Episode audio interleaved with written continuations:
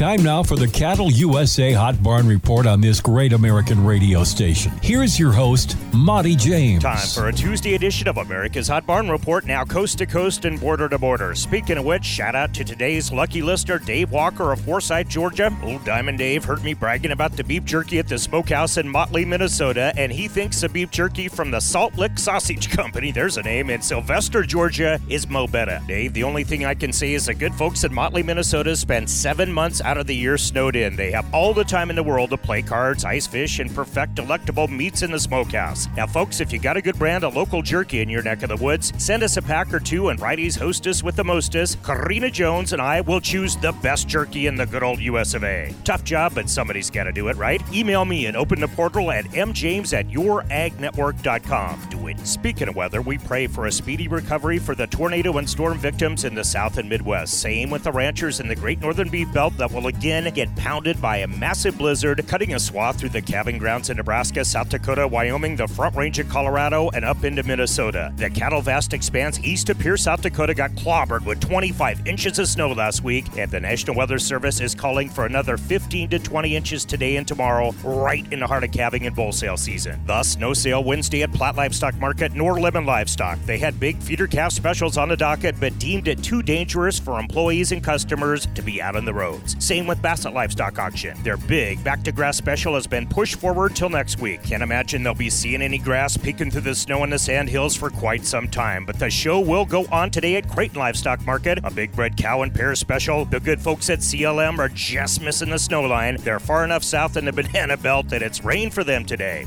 Just got this text from Jay Nordhausen. North Platte Stockyards will also have their regular sale today. They are just missing the brunt of the blizzard as well. Good for them. Just got a text here from Mitch Bartle that Tri County Stockyards will have a big run of feeders tomorrow, mostly 5 to 7 weight in Motley, Minnesota. And you, gentle listener, can watch both in real time and buy online at cattleusa.com. Ah, technology is amazing nowadays and a curse as well. You can check out the social media skills of Jesse Stroud at Hot Barn Report on Facebook and hotbarnreport.com. Monte James for America's one and only Hot Barn Report. Stalling for time here, back time, and we call it in the biz. Cue the Cattlemen's Beef Board commercial in three, two, one. Hey, Sarah Metzler, why does the Beef Checkoff invest in ads on ag radio? Some will say it's, you know, sort of preaching to the choir, maybe? That's a fair question. Here at the Cattlemen's Beef Board, we hear a lot of questions out in the countryside about how the checkoff works, what checkoff dollars are used for, and who all is involved in the process. Being on ag radio is just one way we can reach out with the information to those who fund it.